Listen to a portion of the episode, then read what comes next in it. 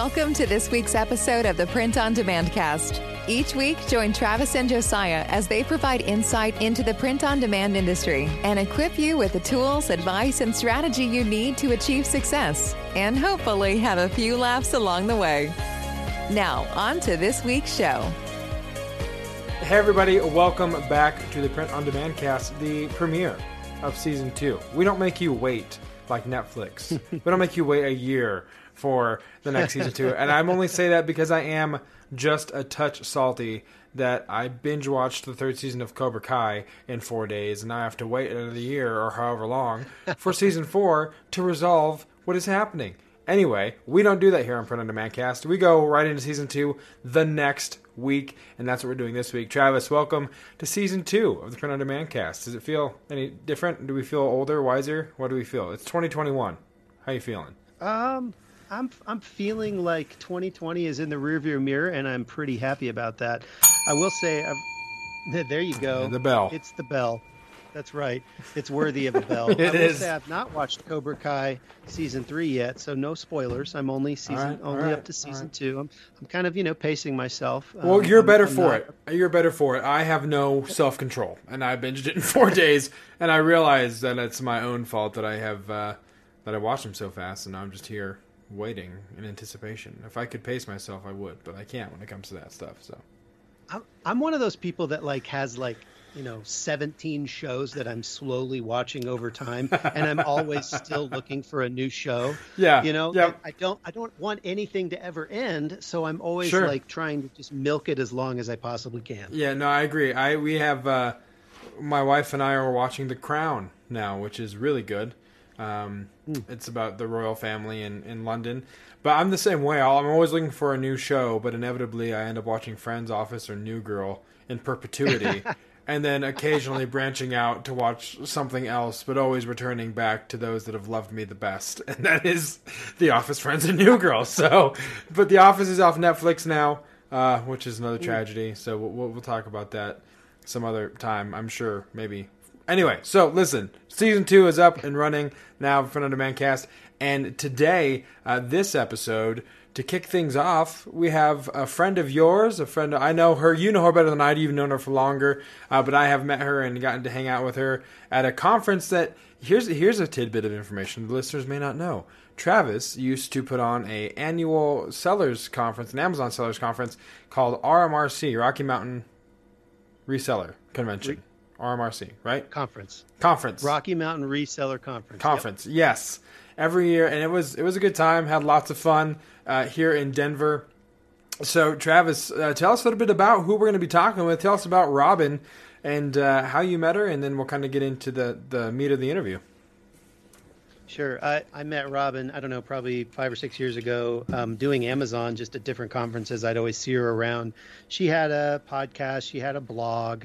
Um, She was a book, doing right? A few as thi- well. Yeah, she had a she had a book too. Yep, she was doing a little bit of stuff here and there, and, and I actually had her speak a few times at at RMRC. Yeah. Um, and uh, she's amazing communicator. She's just such a wealth of knowledge. In fact, Yeah. and I'll allude to this, um, you know, on the uh, when we actually do the interview. But I hired her um, a while back to help me with some of the stuff in my business, just as a consultant. Yeah. And man, I it was like drinking from a fire hose with her. she really just uh, was giving me all kinds of information and all kinds of things to consider. It really helped um, Yeah. helped me ultimately become or like get to where I'm at now. So I owe her a lot, and um, you'll you'll see as we when we do the interview. Um, she's she's kind of like a sister to me, and I really appreciate her and um, have a lot of respect for her. So I'm really excited to uh, to get into that interview.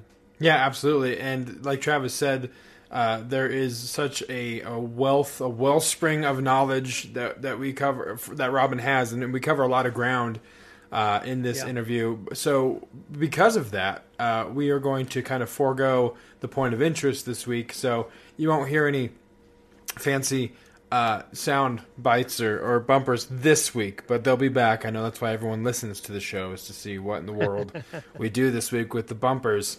Uh, but we're going to forego that because there's so much information in the the interview itself.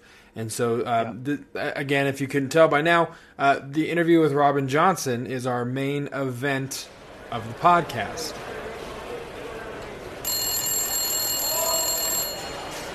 Main event, who's calling?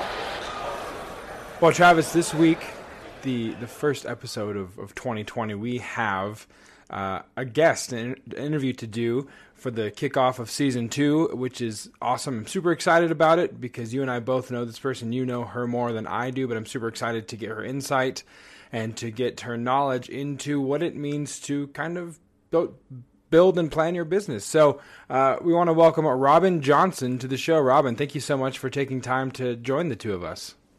Oh, thank you so much for having me. I love getting to share and uh, what we've learned. Like over, like I was thinking about, it's been over a decade now. I'm selling online, and uh, it's been a fun, crazy road. But I'm I'm excited to get to share what I've learned over that those years.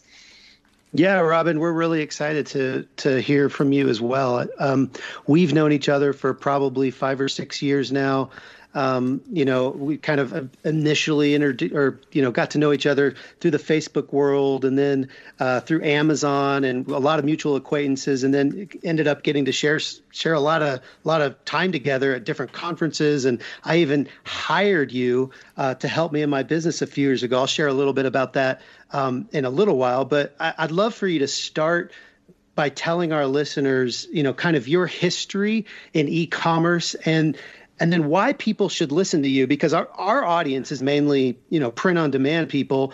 And i don't i mean i know you have some experience with the print on demand industry. You know you know people who are who are in it. Um, but your knowledge is, is a little more broad. So I, I just want to speak to that you know right off the bat. Why should people that are doing print on demand listen to you if you're not actually actively doing print on demand day day in day out so I'll I'll start with kind of a little bit about my history and how we're doing now. And you know, when I, you know, a lot of people who are successful uh, online and they have a course or something along that, you know, they're like, oh, when I was a kid, I had so much hustle. I did a lemonade stand and I sold all these things. I hated selling anything. Like I I was in like the least capitalistic position you can have. I was a youth pastor, so you know, you you know, you just. But my son, he was he was he got sick. And there was a point where they were testing him for like job's disease like job from the bible because they couldn't figure out there's a disease that's named after that. And the test was going to be like $3000 or something. And my first thought as a mom wasn't like yes let's go do it. It was how do i keep my kid alive and not lose the house? And um, so we were doing like the Dave Ramsey thing, and I, I couldn't even afford the Dave Ramsey like hundred dollar financial peace university. My friend uh, paid for it um, because we just we didn't have any extra money, and uh, about CD6, uh, he talks about extra income, and there was this story about this woman that was like buying, selling strollers uh, on Craigslist. And I was like, I could do that. And I took 520s mm. twenties out of my emergency fund, and we started uh, from you know buying things on uh, uh, in garage sales and selling on Craigslist. I started to move quite a bit on eBay. Uh, you know, at the peak, we were doing about forty thousand dollars a month on eBay. Uh, we moved to Amazon. Um, we were selling quite in just about in just under three to four years we built a seven figure business from that hundred dollars we didn't have access to twenty thousand dollars in credit cards because our credit was bad because we had no money for so long uh, you know, and um, so we started buying things, reselling them. Uh, we started doing, doing wholesaling. Uh, as we started to grow, we started also coach six, seven, and eight figure sellers, helping them be more profitable, um, helping them to kind of watch their margins, understand business a little bit better, um, and that you know, working not only with my own business as it grew, but also working with you know hundreds of other people's businesses as their business grew, really gave me a a deep perspective into lots of different kinds of niches within e-commerce and there always are some things that are very specialized but there are some things that are very general and things that i, I find that no matter where people are that these can be hang-ups um, and then in the last four or five years, we've kind of been transitioning from reselling ourselves to working as an agency. So now we have a digital marketing agency that specializes in Amazon. Uh, we've been eating, sleeping, breathing Amazon specifically for over a decade, um, but we've been working with all sorts of different e-commerce businesses. So everything from you know the scrappy seller that you know that you look up to might have hired us, uh, to you know the brands that you see in Whole Foods and Home Depot and Lowe's and Ace Hardware. Those brands are come to us for advice too. So hmm. I'm you know it's been really really fun, and I've, I've had a chance to do some really things that I never would have thought. I got to speak at Harvard for Women's Entrepreneurship Day. Wow, uh, write, that's amazing. Yeah, yeah, it was pretty cool. I spoke with Tai Lopez, like not the same the same thing he spoke there too. I was like, that's so weird. Um, but uh, and then I I write for Search Engine Journal, and then if you're outside of the Amazon space, you probably know SEMrush. Um, I have a course that's coming out with them on their academy probably in the next year. Wow, that's that's cool. yeah, yeah, and all of that has really kind of materialized um, in the last few years, even though you've been in e-commerce for over ten. Um, what do yeah. you what do you attribute all that? I mean, you know, I'm I'm using air quotes success. Yeah. Uh, you know, because I mean, uh, what do you contribute all that to? Just just just kind of the day in day out, um, being in the trenches, and just um, and then just networking. Yeah, you know, networking is important. You know, being in there and actually doing it uh, and not getting so caught up in coaching that we stop selling ourselves. Um, there, it can be really easy that you know sometimes people will start to teach and then they don't do, and then especially in e-commerce, things change so quickly. Um, you know, because I'm speaking at a lot of the conferences where you know some of the best Google uh, uh, paid advertisers, uh, you know, agencies yeah. will run, and also you know like I'm, I'm getting different perspectives, um, and then also just watching the future. Um, one of the things like as I've you know, have been around for a while. Uh, you know, I, I always have like a wave of friends who are like, whatever they're in right now, what have they been doing is, oh, this is dead, it's dying, this is this is the worst thing ever. You know, we're not nobody's making any money. But then I see a whole new generation coming in doing kind of on that same platform that is doing really, really well. So one of the things that has been really important to us is we're always looking towards the future and trying to stay away from the curve. I kind of always kind of imagine myself as like Indiana Jones running away from that big ball, uh, you know, especially on anything e-commerce, you have to be focused. You know, Google changes, uh, like like if you're on the Google side, Google made some massive changes last year that totally disrupted everything. Uh, and then Amazon, well, Amazon always makes things, changes things. So, yeah, yes, they do. you know, so I think I think that it's that the you know, but it's it's consistent hard work and then learning. I think the biggest thing where you, you can get mis- get caught up is not looking towards the future and also not making sure that you're you don't have to have it all at once but you need to start building out those business fundamentals so that as you start to get bigger deals put in front of you you can better assess those deals. Sure. Hmm. well that's i mean that's perfect segue into um, why i hired you robin. Um, this was probably i don't know three or four years ago. It was really kind of before I'd really jumped full on into print on demand, I was still selling on Amazon and, and Etsy and eBay and um, trying to do a lot of retail arbitrage. And I had some, you know, employees, and I kept wondering why the heck I wasn't ever making, you know, as much money as I was when it was just me. I was trying to trying to get bigger, but yet my bank account was getting smaller.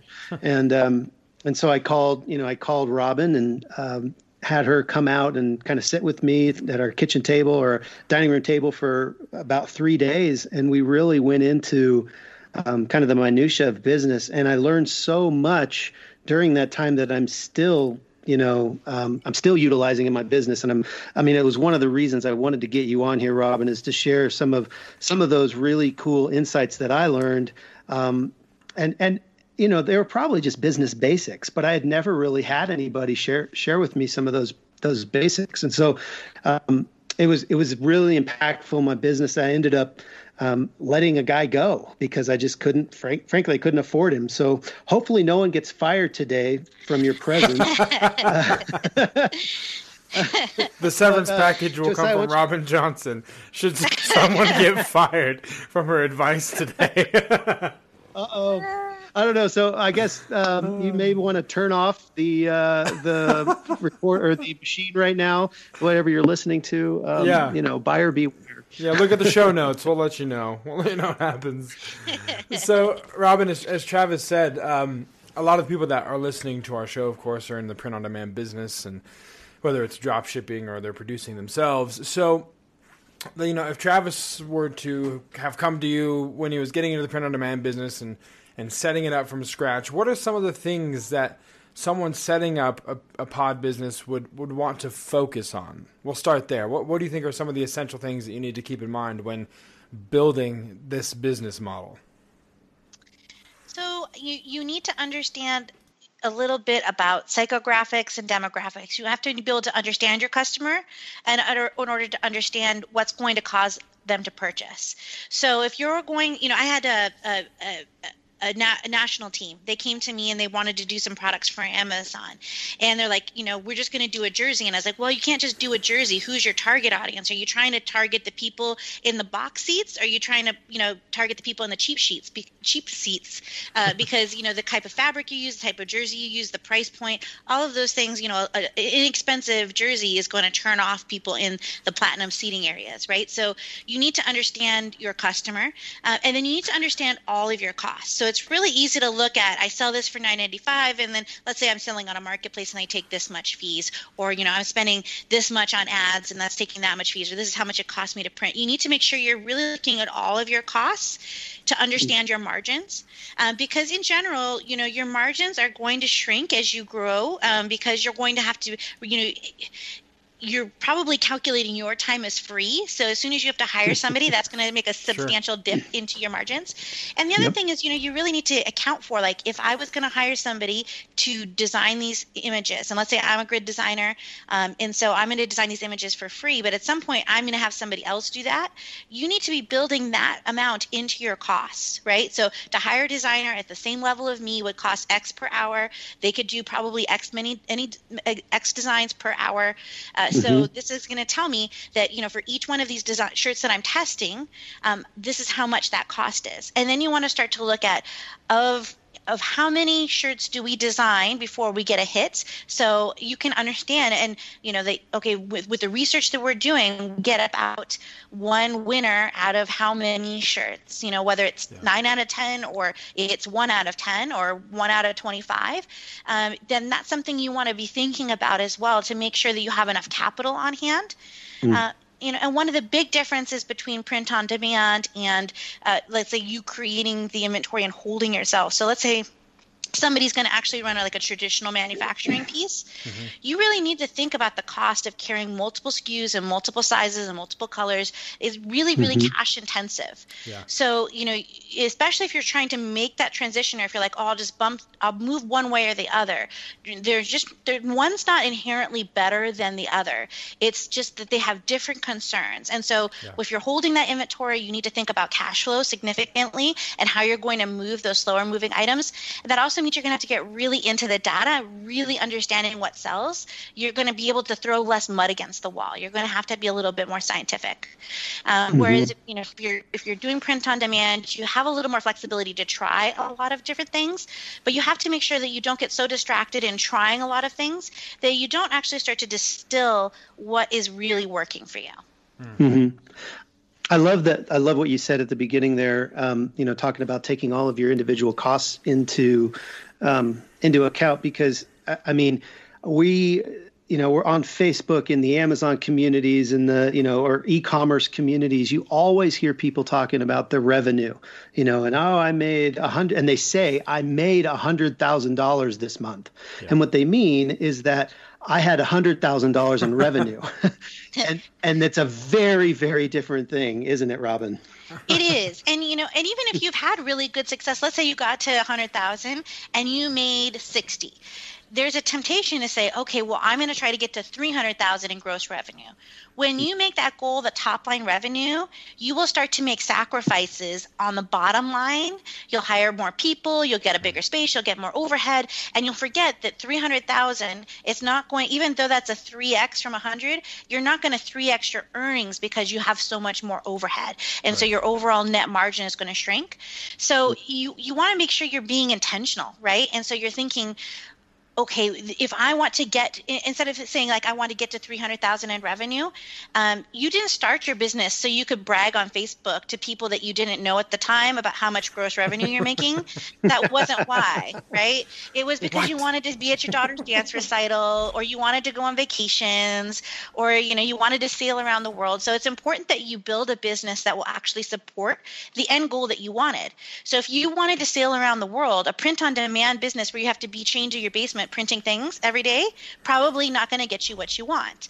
Sure. So you need to be thinking about is the business that you're building now going to be a prison cell for you in the future? Mm. And is the prison is the the business that you're building now? If I scale that up, is that really going to get me what we want? I had a client that came to me, uh, multiple seven figure seller, and he's like, I need to get you know this amount in gross in in profit down to me and I said, great. And I said, he's like, so I just need to grow. And so we did the numbers, and to grow, he would have had to get past like 10 million a year.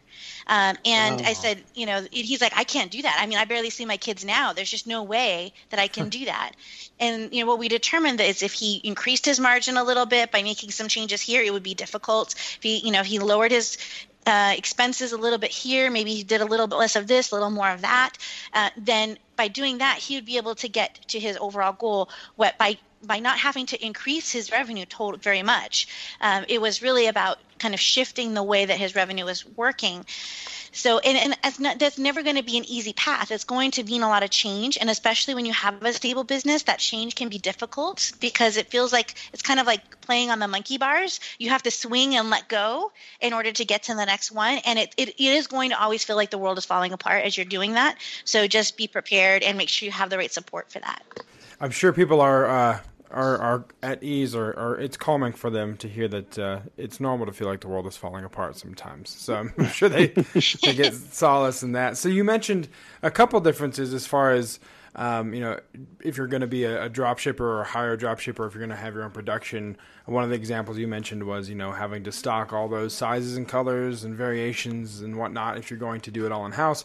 What other differences uh, that come to your mind should people keep in mind when they are trying to decide whether they want to have people drop ship for them or do all the production in house?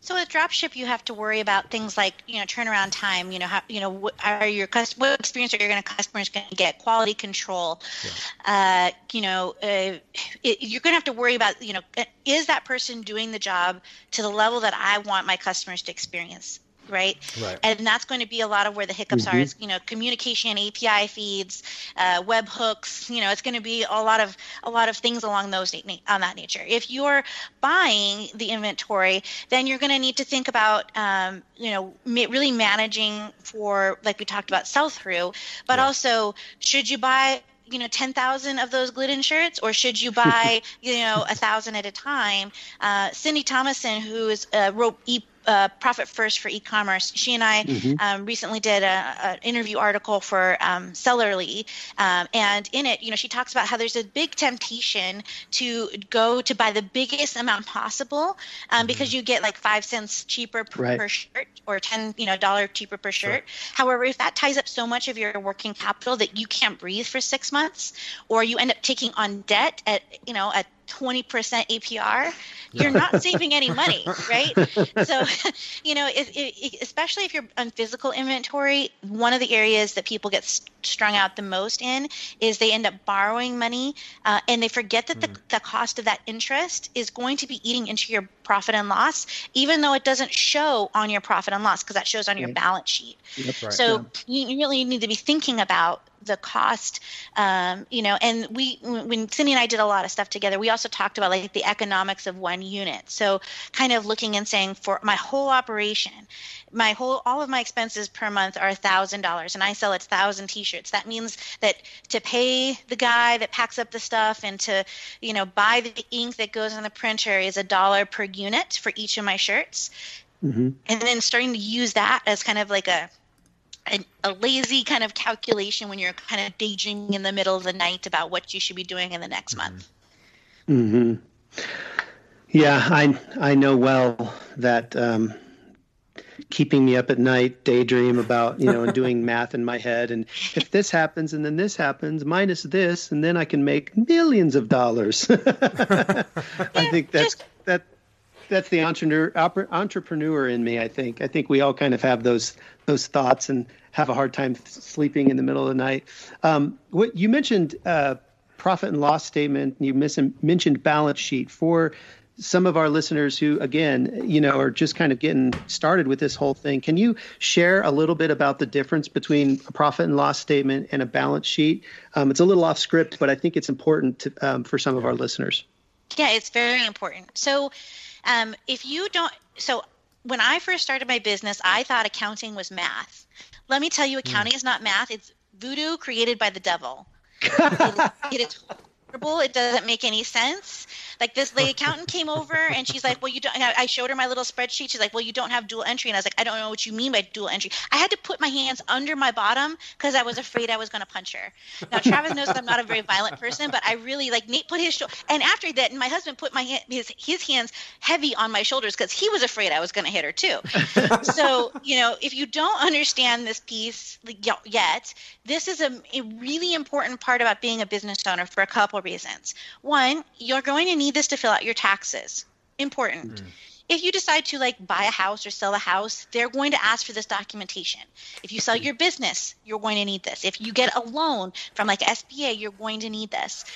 So it is important. I recommend you not use something like GoDaddy accounting because it doesn't have the full suite, right? So um, there's a book called Fresh from the Lemonade Stand uh, that you can buy on Amazon. And it basically goes through how these documents work in a way that I could understand them, and it really broke it down. So, fresh from the lemonade stand, like an introduction to accounting or something along those lines. Um, so, there's your profit and loss, and your profit and loss says this is so you basically uh, you, you there's like a chunk at the top, like a, think about a box at the top, and that has all the money that's coming into your business. And then there's like a middle chunk that says, okay, these are your cost of goods. So, like if you were buying your shirts, that's where the cost of your physical shirts would go. And then there's a bottom where it's your expenses, and that's that that that piece is where your your cable bill and your uh not your not your home cable bill, but like your internet for your office, uh, your your your lease for your place, or you know um, the the the, um, software that runs your POD stuff.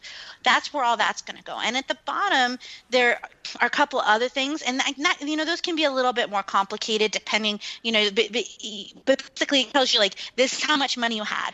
And when I first started, I thought that you know the cash, like if I had a hundred dollars left in my bank account, then it should say a hundred dollars at the bottom.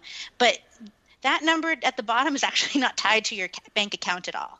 So right. it's just saying this is how much you have, and then there's a separate separate sheet, a separate piece of paper called your balance sheet, and this is how much money is owed to you and how much money do you owe, the, owe other people. Right. And so, if let's say if you are not taking a salary and you're just taking money out of your account, what's called a draw, then your that won't show on your profit and loss, and so it can make your business look more profitable than it really is, and that could be a reason why you don't have cash flow, even though your profit and loss says you should. Um, or if you have a thirty thousand dollar loan and you're paying, you know uh, let's say you're paying $1,000 a month and you can't figure out why it says that you're profitable, but you are losing money every month, it's because you're not getting that whole picture. Uh, and that's when I would recommend that you get a bookkeeper that really will do some like profit coaching. Yeah. Um, not to mention her again, Cyndi Thomason does do that. And there's lots of other people that will do that too. So, um, but you want to have somebody that's going to have some experience with e commerce. Uh, they don't have to know Amazon. But if you're doing PayPal, you need to make sure that they understand PayPal because PayPal's a little tricky. Um, the biggest thing is that if you're doing inventory, if you're holding inventory, that they've worked with inventory-based businesses because there's certain deductions and things that, that need to be set up a certain way in order for you mm-hmm. to take advantage of them. Uh, and your bookkeeper doesn't have to be the same as your accountant. They can be two different people. They are for me. I have a bookkeeper uh, that helps me manage all of that uh, day to day. And then I actually switch accountants about every three years because I like to have somebody with a fresh point of view. Um, Because, you know, you, it, it's easy to have a client and kind of be like, oh, you know, they're, they're kind of my client already, but to not really go in with the deep dive that you might with a new client. So we start sure. interviewing about every three years on that. Huh. And for those uh, listening, the book that she referenced uh, on Amazon is The Accounting Game, Basic Accounting, fresh from the lemonade stand uh, that you can get on Amazon. So uh, I actually might get that myself because my wife and I have been having conversations of like, what the hell is any of this actually mean? So it's a good pro tip. I'm sure I'll be grabbing that book here soon. Um, so when we talk about business analytics, Robin, you said when I asked you about setting up a POD business, psychoanalytics, I believe, is what is a term that you used. Um, what kind of business analytics and what other kinds uh, of things are important um, when when building your business and just kind of trying to get all the data necessary to figure out where you are and where you need to go? Well, let's start with some business analytics, and then we can kind of go to the psycho stuff. Um, oh, you always want to keep the psycho stuff later in your life. Yes. Um, but with the business analytics, you know, it does come down to having either a good profit and loss or some other. So if you don't have a good manage of your the way the money is flowing through your business, mm-hmm. it's going to be difficult to scale profitably because you're not going to be able to know what levers are like if i pull this lever how did it actually show up? So um, like for example on amazon um, let's say that you have somebody who's just kind of dumping your bank transactions and doesn't really understand amazon.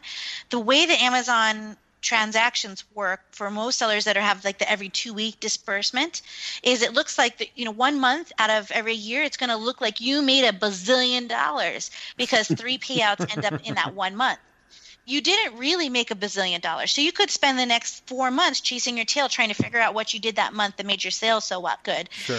And then you're going to have a couple months where maybe because of the, you know, because of the way that the dates line, maybe you only got one and a half or something along those lines. And so um, you need to make sh- you know um, using something to make sure your transactions are really lining up, uh, and making sure your expenses are really lining up. So you um, this also means really understanding as you're advertising if, you know most people with pod are having to do some sort of ads you really need to understand the cost of your ads and um, and this includes understanding what your average learning time and what your average co- uh, ROAS is during the learning phase and what your average ROAS is specifically once that learning phase is completed for that platform. Um, you know, you need to kind of have that built in, you know, that we're going to spend $6,000 on ads for this particular product line. Um, we know that the first thousand that we spend, we're gathering data, you know, we're getting in fake Facebook's algorithm to get us out of learning the learning mode. And so, mm-hmm. you know, we have that adjusted. Uh, and accounted for. Um, and it's also really important that you're kind of monitoring your labor. Um, you, monitoring your labor is going to be most important if you're doing POD. Um, monitoring your inventory is also going to be important if you're doing um, physical products.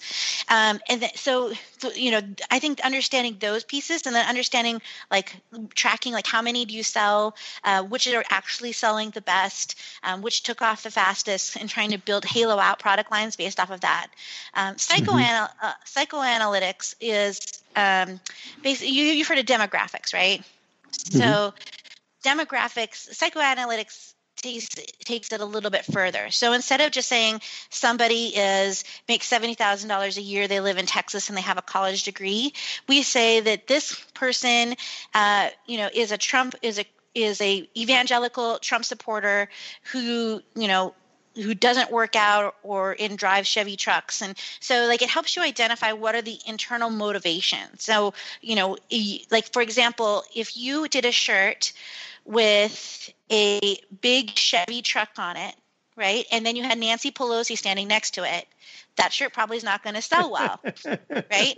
You know, if you have um, if you try to sell shirts in Wisconsin to people with the big Dallas Cowboy blue and white star, probably not going to sell well.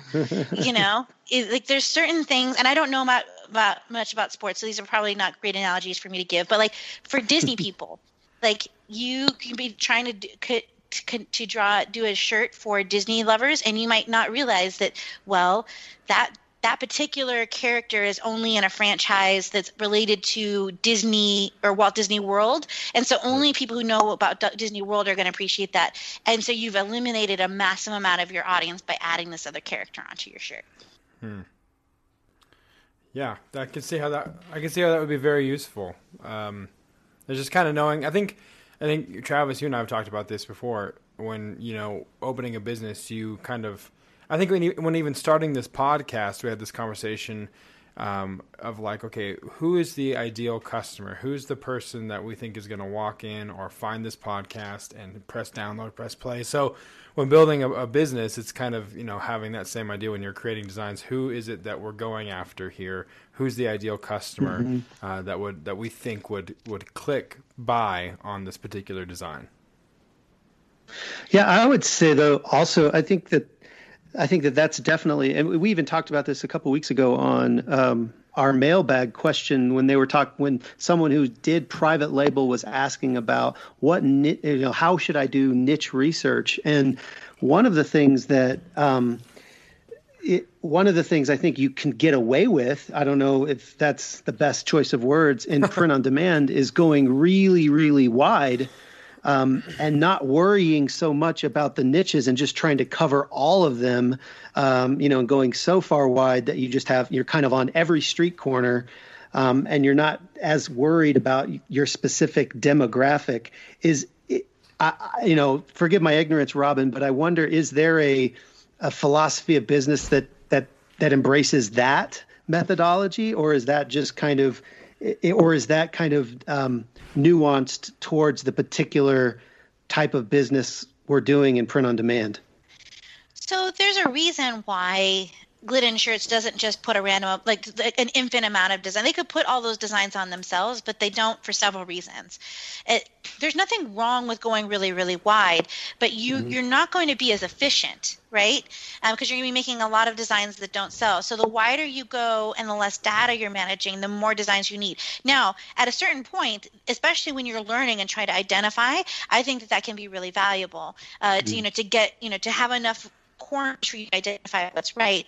But especially as you mature, it would be important to uh, be able to have a little bit more of a psychographic on some of your main products, um, even just to identify what platforms you want to expand to right? Mm. So if your audience is 60 plus, expanding into uh, Instagrams, being able to purchase, you know, with a swipe up, probably not going to get you great results. Right. Um, you know, so it, would even help you identify where you're going to push some of these things. So, you know, if you have an older audience, um, you know that, that you maybe you're not going to focus as much on social media, but maybe you do focus on Bing shopping because you know that a lot of people are going to end up on Bing because they don't know how to install another browser. Uh, and hmm. so you focus on that. Um, so there are a lot of things that you, that would af- not only affect the kind of like where you advertise um, and how you advertise, and if you can get delve into a couple of niches uh, and understand them really well, then you can make shirts that sell um, a lot. Uh, uh, uh so you, you want to be wide enough where you're able to get a lot of buyers on that one shirt, of course.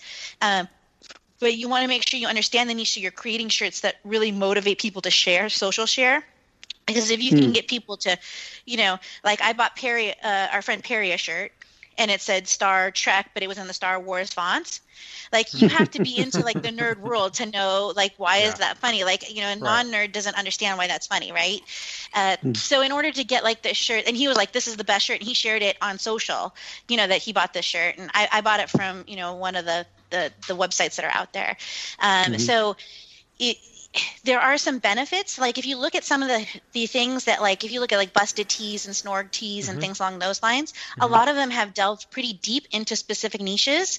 And I can get mm-hmm. shirts that like I got a shirt that has like a bunny on top of a bunch of skulls and it says run away. And like get a lot of weird looks when I wear that. People are like, "What the heck is that?" And then some people are like, "Ah, right away!" because they know that it's a Monty Python reference. But there's right. only so many of us, right? So, you know, I think that there can be advantages uh, to to exploiting a niche. Um, yeah. Of course, you have to be careful that you're not exploiting a niche to the point where you're getting involved in anything could be copyright infringement. I mean, a couple of sure. Disney shirt places got took, taken down last year because they got yeah. a little too close. um, right. You know, you do have yeah. to be careful, of course, uh, in the intellectual property piece. And if you're new and you don't understand intellectual property, I would say like you should really like at least understand the basics of it, so you have sure. an an idea of how to not get in trouble. Yeah, we had Ken Reel on a few episodes back and kind of delved into the that, and it was really good um, learning some of that. Uh, some of that from from somebody yeah. who's really really understands trademark and copyright and all of that. That was a really interesting episode. If if our listeners haven't heard that episode, I believe it's episode five. Just uh, or no, I'm sorry, I think it's episode eight. Uh, with Ken Reel. So, are you looking? You firing up yes, the Google machine right I now? I am. I am. No, I figured the, the Google. Uh, it is episode nine. Episode nine. Oh, licensing and copyright. You weren't even close. I This know I wasn't This even is close. why. This is why he needs me. This is why I'm here. I'm his It's Google machine slash independent fact checker. It's it it it's true. It's totally true. Um, oh, I got one more question on this, and then we'll we'll we'll transition. But I I'm just wondering if there are, or if you could identify, Robyn. Um, you know, data is kind of this buzzword. You know, in in in certain situations, obviously it's very important. But I'm wondering if there are certain data points that can lead to um, distracting us from what's really important. You know, getting so focused on one piece of data that you know we just kind of throw the baby out with the bathwater. Or maybe that's a bad analogy, but you get you get what I'm saying. Like it just it distracts from the you know the real bottom line data that we really need to to focus on. Is is there anything that that you could maybe uh, an, as an as an example of stuff that maybe isn't as as needed as some of the the more I don't know profit and loss balance sheet types of data that we uh, need to run our businesses off of? So, you know, all data can be kind of like a Jedi. You know, it can go to the dark side, it can go to the light side. you know, there's a lot of uh so I mean, like even ROAS, you know, return on ad spend. Um, you know, people will be like, "Oh, I'm getting a four ROAS. I'm getting a four ROAS." Well, if your margin on that was 10% before you started your ads, four ROAS, you're going to go bankrupt really fast. So good for you. You know, like you have to be careful that you're not like shooting yourself in the foot. Uh, this is the same thing for you know, and and the garbage in, garbage out. If you're just if you have some guy in the Philippines doing your books and you're making business decisions off that and you're not checking his work, uh, you could be making some bad decisions because that data is not going to be really valuable. The things that I, you know, I really look at on the overall business is I want to look at profitability, I want to look at scalability, um, and, and and that really comes down to systems uh, and being able to monitor mm. like, you know, how many designs are or is it feasible? You know how, can we increase you know our, our, shirts the number of shirts that we put out you know 5% by you know having them use this process instead of that process? Or by oh my you gosh. know, yeah because so, you can just, change yeah. I, I was just going to say, I feel like we've done our audience a huge disservice because we really haven't talked about SOPs, standard operating procedures, and that was one of the biggest takeaways.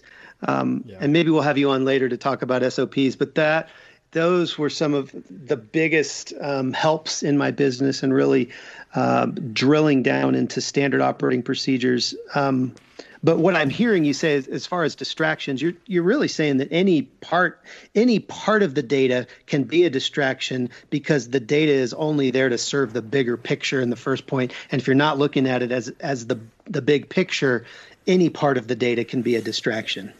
Yeah, you know, like when I look at my data, there's certain data points that I look at on a like on a regular basis, like you know maybe daily or weekly. Um, but then there's bigger pieces of data that I'm going to look at uh, on an overarching, you know, maybe like a monthly or quarterly basis. Mm-hmm. So you know, you want to look at your ad performance uh, probably two to three times a week. Uh, you know, for first ramping up or you're brand new, you want to look at it more often, but not change stuff so often that it it, it can it can mess up the learning algorithms a little bit. So you want to make sure you give things time time and make sure you understand how those reporting things work, especially on Amazon. Uh, but you know, you want to look at profitability and then things like conversion rate things like ROAS. You know, I know that people make fun of Amazon because we use ACOS instead of ROAS. Um, not to get nerdy again, but I kind of talk like ACOS is kind of like the Ewoks of the Amazon space. Depending on when you got in, you think it's the best thing ever or the worst. Um, like because so ACOS but it includes like the cost of the sale. So it's a little bit easier to identify profitability. So don't get too caught up in ROAS. Start looking at kind of if you can sh- switch it into a ACOS is really easy uh, equation. You're basically just flipping it upside down. Um, then that can be valuable even if you're using Facebook or you know Google Ads, um, mm-hmm. other ad mediums. So you know I think looking at which of your shirts are getting the best conversion rate, which of your ads, uh, which of your shirts are doing the best on ads and then if you are building an audience and you find a shirt that does really, really well, making fun of something, then you can now expand out and create more shirts like that. And you know that you have, if you can segment your list on kind of what niche they bought in, then you can show them more shirts, which is why I think Busted Tee and Snorg and stuff they do so mm-hmm. many of those. Those they go have gone down so far down that nerd um, yeah. rabbit hole is because it, they can keep selling shirts to me over and over again um, because Right, I'm just right. a nerd and I will keep buying nerd shirts until I die. Customer for life, literally. Yeah. Um, so, Robyn, we of course are in the beginning of 2021. 2020 is in the review mirror now, and so is there anything that we need to be focusing on, or, or business owners need to be focus on focusing on to close out uh, 2020 as we go into 2021? So if you're running Google ads, you need to go back and really check your stuff because the changes that they made in like hiding in like the hidden queries and some of the things. uh, If you're looking for somebody to follow in that area, Navah Hopkins, N A V A A N A V A H uh, Hopkins, she is awesome on ads. She writes for Search Engine Journal, uh, and she posts a lot of really good stuff. You know, Twitter, I find like PPC chat, following PPC chat on Twitter is a good hashtag. And then there's also uh, marketing Twitter is that new hashtag that I follow on Twitter. Um, You know, so you you need to really be looking at some of those changes. Um, I would say the first thing you need to do is you need to look at the overall health of your business and identify two weak points, two sieve points where money is leaking out of your business, um, or that you're not making as much money, and focus on that. And then then also take a look at your current marketplaces, websites, ad strategy, and say, okay, looking forward, this is where I see people are going to struggle. So I was kind of relying on PBN and private, you know, private blog networks to kind of rank organically for certain things. Now, not as effective. These, you know, in order to be to rank well, I really need to learn more about EAT things on Google. So, you know, depending on where you're selling, you need to look at kind of where the changes are and just stay a little bit ahead. There were so many changes last year, and there's been such an influx of online shoppers that it's really it's, it's, it's a high tide. So you just need to be careful to remember that this is a high mm. tide, and the tide mm. will ease back a little bit. It's not going to go Yeah. away, but you know, real stores will open, and then people will go to Ross again to buy shirts. So um, Right. you do need to be thinking about that and making sure when the Blasphemy. the tide out- Yeah. My sister's going through like Ross withdrawal. She's like, "Can we? Can we? Do you think we can go for just a couple hours, or for just an hour?" I was like, "No, no, you can't go at all. No Ross, TJ Maxx." That's hilarious. Yeah, you you just need to be looking. I think the biggest thing is, and not to get so caught up in what who's he, what's it is doing, like the fancy guy with the big car that you see in your mm-hmm. Facebook groups. Like, don't worry about what he's doing. Worry about how do you keep your business profitable. Because mm-hmm. here's a hint: his business might not actually even be profitable. Yeah. Right. Yeah. Yeah. Exactly. That's a that's a huge huge distraction for all of us, I think. And it's mm-hmm. if you can win that game right there and and and not play that comparison game, um, I think you know you're you're you're winning at that point because it's so easy, like you said, just to see that that guy's quote you know success when he posts his his revenue numbers and says that he made you know a hundred thousand dollars in Q4, and you're Yeah. like, oh man, I suck, I'm no good, I'm never going to get good at this, and and because Yeah. you're seeing all of your issues, but you're not seeing any of their issues, and I, I think that's a huge huge point that, that you bring up there, Robyn. So so planning for 2021. I know you're huge um, on planning, and and you know we could talk about SOPs here. Um, there's a lot of other things. There's you know specifically strategic planning. We're going to be doing probably. Um, several hours at our business with our whole staff um, on strategic planning, specifically going through different parts of our our business, identifying pain points, and a lot of those things. It, are there things that you could kind of you know in a podcast form share with our listeners that would help them uh, plan for 2021? I mean, you already said you know pick two things that you want to kind of fix, but what what what can you do with those two things? What are some ideas that um, you know that our listeners might want to implement in 2021? So I like to set goals and I'm going to move from Y to X by when. So I'm going to move from, uh, you know, from Y, you know, from you know ten thousand dollars a month to seventy thousand dollars a month by um, December, and then I then I also add like little caveats, which I, I can't remember which book I got that from. I stole it from somebody. I'm not a genius like that. That's you know, it nothing's new under the sun. I had a couple caveats. So like I said, I want to move my monthly revenue from this to this by December, and then I said without increasing my expenses or taking on any new debt. And um, I had a, and so I, I, also added a profitability goal that I wanted to be, pro, you know, like I wanted to have this many thousands of dollars above the, you know, it, it is, is positive at the bottom of my profit and loss.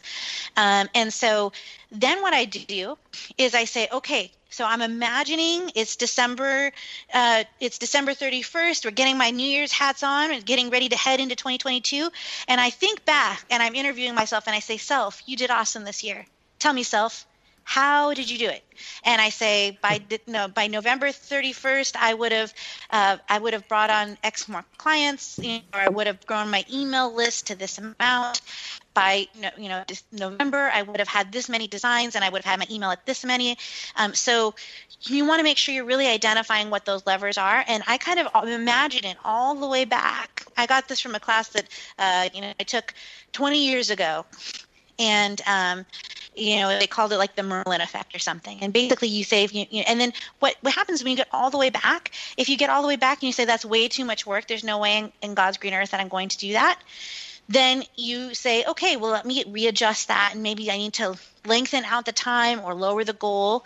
And then sometimes you're like, wow, mm-hmm. I could actually do that that goal sooner. But by making sure that you know what needs to be done this week, next week, next month, it keeps you on target. So, because if I say I want to lose 40 pounds, it's really easy for me to say I'm going to still have that cheesecake tonight because I can walk it off later. You know, but if you say I want to lose a pound and a half this week, then I'm really counting my calories and being a lot more careful. So you want to kind of take those same things. A couple of really good books Clockwork by Mike Michalowicz, Pumpkin Plan if you use a lot of clients by Mike Michalowicz, uh, mm-hmm. Rocket Fuel if you're over a million, po- uh, a, a, million uh, plus, and then um, Four Disciplines of Execution if you have a large team. Those are all really good goal setting books. Uh, getting things done um, by mm-hmm. David Allen is, is, a good one for beginners. If you you know you don't want to get too, if you're still a solopreneur. That's a really good one to get started with. Hmm. Wow, that's um, that's awesome, Robyn. This is a, a lot of a lot of really good information. Um, mm. I think I think what I'm hearing, kind of the overview of this, is is um, there there really are a lot of different different parts of your business that it's important to to keep keep track of. And yeah. so um, I know we, we we've gone on for a while. I, am wondering if there are um, you know one or two tips, or I know you've given us a whole podcast full of tips, yeah. but I mean like something that more specifically to somebody who we, we've had a couple listeners that have written in and you know said hey i'm just beginning i just bought a printer and a press and I'm going to start pressing mugs in my basement. What, you know, what kind of printer should I get? What kind of mug, uh, you know, press should I get? Blah, blah, blah, blah, blah. They're asking very, very beginner questions. And I'm wondering if there are, um, you know, maybe a couple of pieces of advice you would have for them as they're brand new, starting out, um, and like setting up their business. Is there anything that you would share with them? So for beginners, I would say you need, I want you to write this on a big post-it note and just put it on your thing and on your computer and it's just going to say fastest path to cash you need to get hmm. some wins mm. before your spouse says you need to stop this stupid hobby because you're not making any money so and that goes both ways whether yeah. you're the female or the male spouse. So yep. you need to get learn how and once you get those first couple sales it will become real for you and you will take it more seriously. You will approach it differently. So i want you to not focus about on you know what's the exact right printer but what can get me cash in my pocket as quick as possible and let me focus on that. Once i've identified how i can start to make some money then you're going to continue doing what's making you money and then you can have one shiny object. This is one. This doesn't mean six courses. This doesn't mean you're going to buy seven sublimation printers of seven different types and you're going to do all these different things. You're going to you're going to start with like I'm going to be like one step above the people in the Cricut groups that are putting things on mugs. Like so one step above that, right? And I'm going to mm-hmm. make some stuff and I'm going to sell some stuff, and then I'm going to use a little bit of that profit to buy the next printer, and I'm going to keep making the mugs because I, now that's profitable. But now I'm going to start making the T-shirts, and you can't go too wide. It would be like if I said, I'm going to learn to play music and I'm going to learn to play the piano, the drums, and the harp all at the same time. you're going to be learning so many different things. You're not going to get any traction. You're going to lose the, the the motivation you need. So I would say pick one thing, commit to it for three months, and then as you have success you can you can always halo out. But if you mm-hmm. halo out if you get too wide it's very difficult. You're kind of like fred flintstone. You're just you're rubbing your feet but you're not doing any getting anywhere. And right. that makes it very hard to make the money to be able to go full time. Um, for those of you who are past the beginner stage the biggest area where i see people get caught up on is they're so focused on growing and they get so caught up in like all the fires that need to ha- be put out all the time that they don't actually get anything done. Hmm. So you need to triage and you need to say i'm going to drop balls for the next month and these are the balls that i'm going to let fall so maybe i'm not going to do i'm, I'm not going to focus on this particular marketplace for this month or maybe i'm just going to let uh, you know some of the things that are kind of broken run for a little bit um, yeah. because I'm going to really focus on building some SOPs so that we can, um, in some processes, building out like an Asana board or a Trello board, so that I'm not running from fire to fire. You as you can you can brute force your way to about 2 million for many people um, in most e-commerce platforms. But after that it gets very difficult to just work your way through. You have to have some systems some planning and some strategy. Uh, and you know different people hit that that cap um, some people hit it at fifty thousand dollars a month. Some people hit it at much higher. So it really kind of depends on you know the niche niche you're in, kind of how you're working, and what your cost of goods are. But those are kind of some of the big things I would say. Hmm. Wow, that's awesome. Like Travis said, this this podcast has been just full of of tips and insight that I think uh, are even helpful for Travis and I. We always say that when we interview yeah. people, um, we're always the first listener and so we're always the ones that learn the first um, and and get to then pass it on to to those in, in, the listening audience. So, Robyn, before we wrap this up, if someone wants to reach out to you, someone wants to find you to ask your advice to hire your agency, uh, to get your help on their business, where do they find you? What platforms, websites, so on and so forth? So, go ahead and plug all of that and let people know where they can find you and follow you. So uh, you can find me on Twitter at AMZ Robyn Johnson, Robyn Johnson, or uh, AMZ Robyn Johnson. That's R O B Y N Johnson. Or you can go to marketplaceblueprint.com. If you want to learn about listing optimization, if you go to marketplace marketplaceblueprint.com forward slash Facebook, it'll take you to a Facebook group that we have specifically for listing optimization. Hmm. Um, and so you can also get a hold of me. You can find me there. You can, you know, please don't stalk me though. I appreciate that. um, and, you know, I just want to say one more thing that um, being a business owner means failing more times than you're successful. The people mm. that you're looking up to, you just haven't seen the times that they've biffed it in the mud. So you you want to be able to don't avoid failure. Just yeah. fail fast, get up. Fail fast, get up, and you know make sure you're man- managing your costs so that you can afford to keep getting back up. yeah, um, right. And yeah, it, it, it, this is it's tough, and yeah. anybody who tells you that being a business owner is easy is not being truthful. it's tough. One hundred percent. But it is yeah. well worth it. You know. Yeah, it's like the uh, Winston Churchill has a quote that says, "Success consists of going from failure to failure without loss of enthusiasm." And I think that's yep. very a- applicable when you're running your own business. Is like you said, it's it's going to happen, and you don't see mm-hmm. uh, you don't see the the failures when you're looking at someone's well curated moments of perfection on their Instagram or, or Twitter or Facebook and what have you, and their new cars and all that. So, uh, yeah, that's that, that's awesome. Uh, Travis, anything else? Go ahead, Robyn. Go ahead. I was going to say I was in an Amazon conference. I might even been RMC, and we were talking about how many. Why are there so many stinking youth ministers that are successful in uh, in in Amazon? And I think it's because as a youth minister, you just you you you keep failing because the mission is so much more important that you're willing yeah. to keep trying. And I think that that's a good you know, when it comes to being an entrepreneur, you really need to understand why you're doing it and keep that why at yeah. the forefront because otherwise mm. it's too easy to give up. So, yeah. uh, and I did like I failed 400. We were we were in a network marketing company. My husband tried doing real estate. Like we did, we you, you, you can't judge your chapter one to somebody else's chapter 13. Sure. Right. Yeah. Absolutely.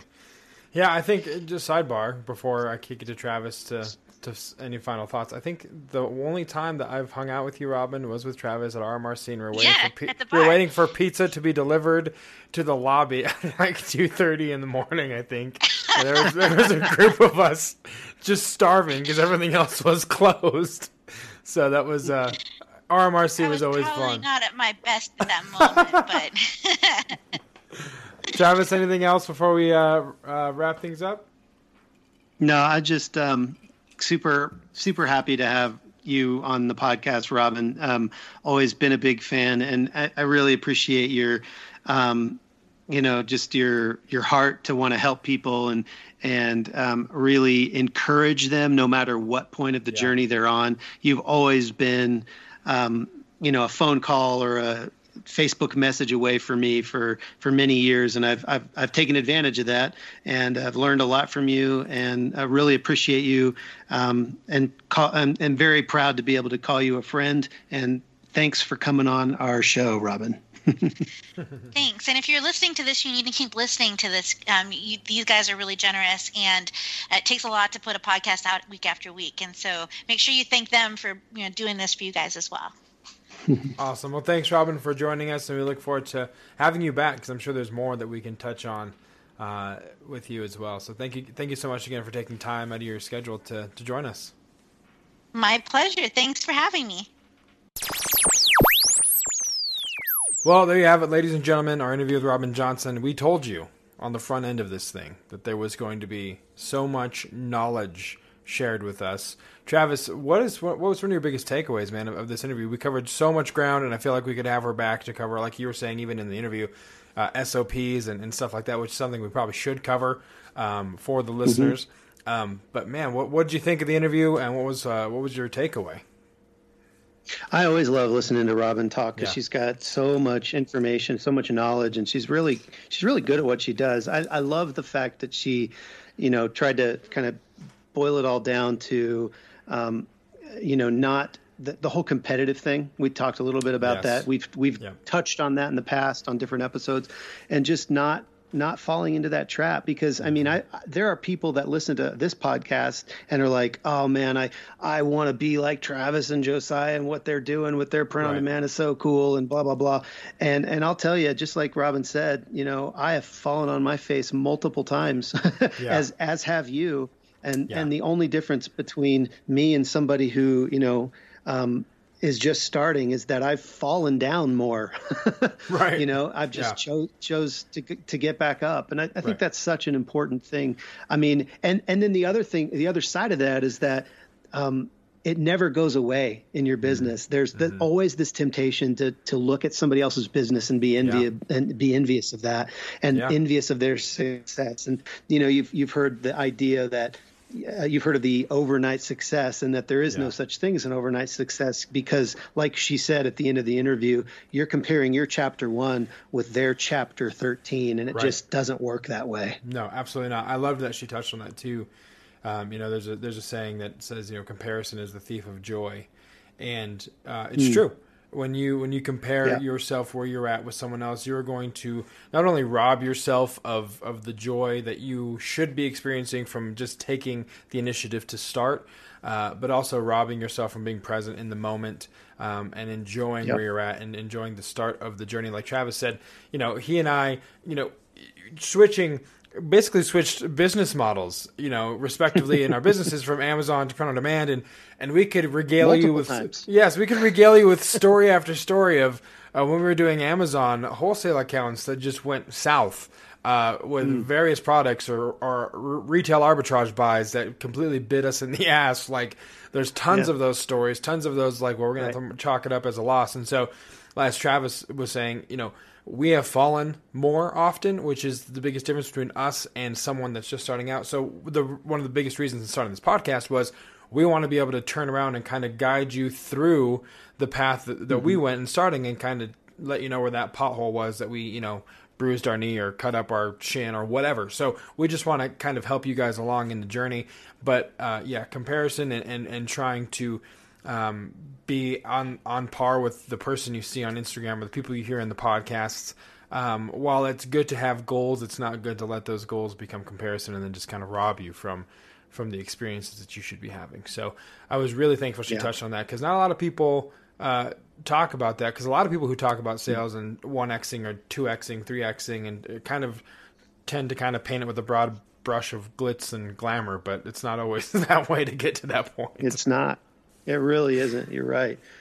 It's not not pretty all the time. You've you No, know, no. Mm-hmm. you you do skin your knees um, because you do fall down. I mean, yeah, like you said, I could tell stories upon stories of, of you know from private label to wholesale to retail arbitrage to Yeah. you know drop shipping print on demand to doing it in my basement to burning mugs over and over. I have cases well i had cases and cases of burnt mugs that i just went through trying to figure all this out. And you know it's just it's all part of my story. Yeah. and um, you know i did make some some mistakes but i also had some pretty awesome wins.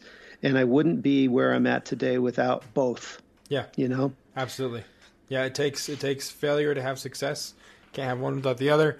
Uh, so thank you guys so much for listening. If you have questions for Travis and I, if you have questions for Robyn that you'd like for us to pass along, maybe we, when we have her back, um, we can kind of hold those questions. But as always, printondemandcast.com is where you go to find the show. Info at printondemandcast.com is how you reach out to Travis and I, ask us questions or anything that you have on your mind in regards to print on demand. You can find us on iTunes, Spotify, Google, all of the places you get your favorite podcasts. Your favorite print on demand podcast is there as well. So be sure to rate on iTunes and subscribe. Uh, but until next time, guys, for Travis, I'm Josiah. Thank you so much for listening, and we'll see you next week right here on the Print on Demand cast. see ya Thanks for listening to this week's episode of the Print on Demand Cast. We hope you enjoyed the show. If you've got a question or a suggestion for the show, send Travis and Josiah an email at info at printondemandcast.com. Take a minute to rate and review the show on iTunes or wherever you get your podcast. And don't forget to subscribe now so you don't miss next week's episode. See you next week.